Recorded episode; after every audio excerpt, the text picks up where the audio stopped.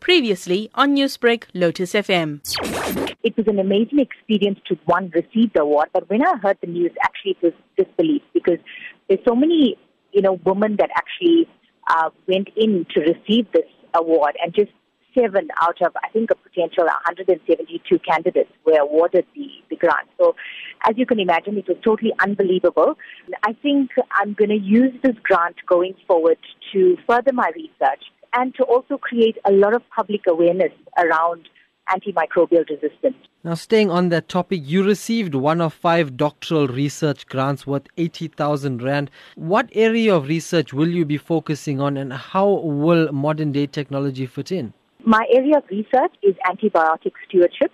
So I'm looking at antibiotic resistance in animals, antibiotic resistance in humans, and in the environment, and trying to create awareness about the fact that antibiotic resistance is not just a issue.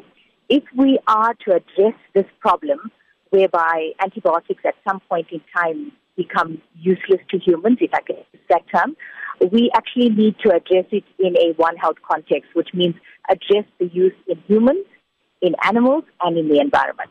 Doctor, what sort of technology will you be using in your research? Thus far, it would involve doing what we call phenotypic identification or trying to find out the actual bacteria in the microbiology lab that actually are resistant to a certain line of antibiotic, and in, in which case, in the antibiotic that I'm looking at are called carbapenems. And once I find those bugs or those organisms, I would then do genetic testing. Um, so genetic testing meaning that I would do whole genome sequencing to identify the genes that are responsible for creating resistance to this particular antibiotic, which is carbapenem. And I actually want to see if there are common genes across the humans, the animals, and the environment. You are a qualified medical doctor while pursuing your PhD part time, and you're a full time mom. How do you manage your time? Okay, one is by God's grace. Two, I have a lot of support, and my support comes from my husband, who's really, really supportive of all the research that I'm doing.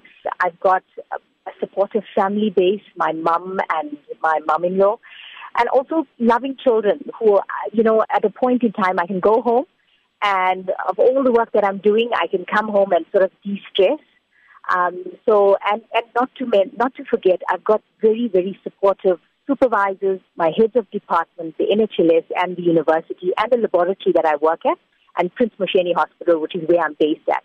Newsbreak, Lotus FM, powered by SABC News.